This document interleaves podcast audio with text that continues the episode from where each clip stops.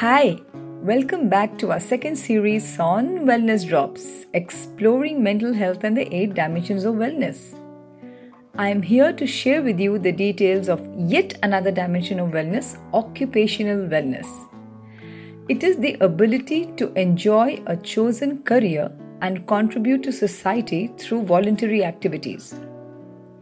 I had also discussed earlier the details of occupational wellness, what it was all about, and how it is related to your own overall wellness, what it entails, including the symbol. Before I discuss the details of this dimension, I would like to share with you the pillars and the corresponding aspects. Now, what are the pillars? Pillars are the basic foundation of any dimension of wellness. I would like to share certain features about every dimension what I've been discussing about. These eight dimensions do not stand in isolation, they are all interconnected. It is but natural that their respective pillars and aspects also cannot be in isolation. And it is very important for us to be aware about these pillars and just aware this is not about knowing the meaning of each pillar. What are the aspects?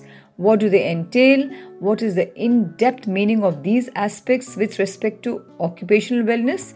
Is what we need to be aware of. Once you are completely aware about the pillars and their corresponding aspects, you need to accept them as they are. Once you are aware and accept them in its true sense, what do you need to do then? Make action plans.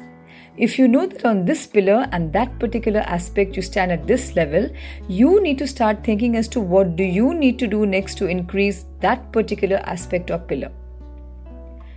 You need to prepare a plan and strategy to act. There is no standard or there is no one plan or mantra for this plan. To each his own. So, what suits you, the way you are today, the way you want to be, it really depends on you. So, you need to make your own customized plans for each pillar and aspect. And once you made the plan, you need to take action. As I keep repeating myself in every dimension, planning without action is of no use. Knowledge without application is of no use. Now, talking about action, it is not implemented only in crisis or challenging situations. You need to take action and on a daily basis, regardless of the situation good, bad, or ugly. So, you have to take care of all this consciously.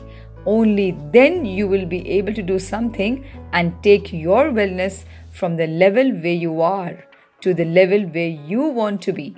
It is in your hands and your choice. We'll be back with more. Do subscribe to our series on Wellness Drops.